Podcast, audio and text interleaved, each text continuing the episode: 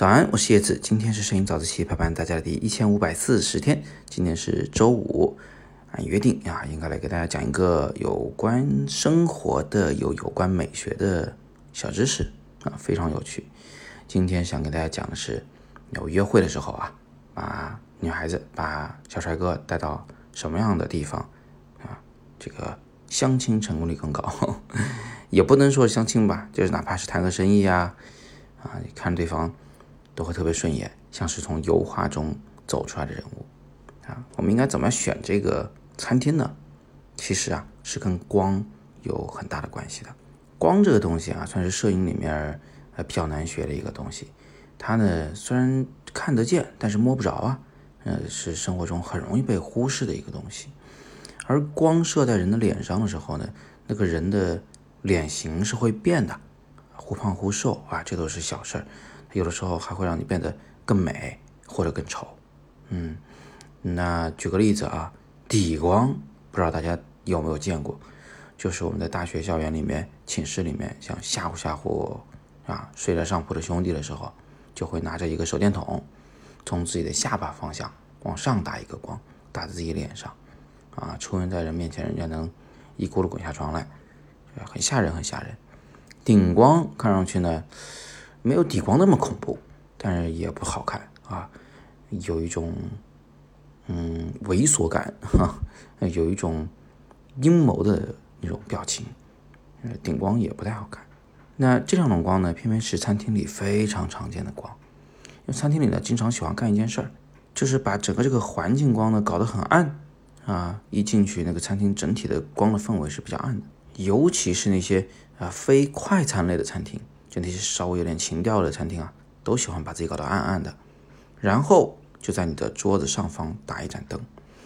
这个灯啊，要是没打好，就有很大的问题。它如果照在你的脸上，直接照的话，你的脸呢就是顶光；如果它没照到你的脸，它照在你面前的一个白盘子上啊，那个白盘子会对你的脸进行反光，从而呢你就变成了一个底光的脸，更恐怖，更吓人。在这种情况下，你去相个亲，啊，交个朋友，你觉得对方对你是什么感受啊？所以走进这样的餐厅去吃饭的时候啊，你应该留意一下，这盏灯呢，它不能在你的啊正前方，它偏一点就好多了。比如说啊，我们俩面对面坐在这儿吃饭，这个灯呢，它不是在我俩之间的这个桌子头顶上，是在比如说啊我的左前方啊，你的右前方。那个三十度角那个位置掉在那儿啊，换句话说就是这个灯掉偏了一点点，或者这灯没掉偏，就在你桌子正上方，但是你坐偏一点行不行？你就别坐在那个整个桌子这条边的正中央了。这样一来，这个灯呢，它在你脸上形成的光线就不只是一个顶光的问题啊，它还有一定的方向性，偏左或者偏右了一点点。它就会在你的脸上形成半边脸上会形成一点点阴影，鼻梁的一侧会形成一点点阴影，会让你看上去更瘦，人物更立体，也没那么诡异了。但是最理想的一种状态呢，是呃不在这种桌上吊一盏灯的这种餐厅就餐，而是在那种类似于咖啡厅的环境中。咖啡厅呢虽然很昏暗，但是一般呢都有很大很大的玻璃窗。注意啊，这个玻璃窗外边不一定要有阳光直射。呃，天空也是有很多的光线可以反弹到这个室内的，而且非常柔和。只要有一扇大玻璃窗在你的桌子的一侧，在你和对方面对面谈话的时候，这个窗户在你们俩的手边啊，那这个窗光啊，因为是面积大，因为在一侧，又因为比较高，它很可能在你脸上能形成一种叫伦勃朗光的东西，就是油画家伦勃朗。画他那些漂亮模特的时候用的那种光线，你看对方的时候，怎么看都会觉得呀，这是从油画中走出来的美人，就是谈个事儿啊，这成成功率都是高了不少。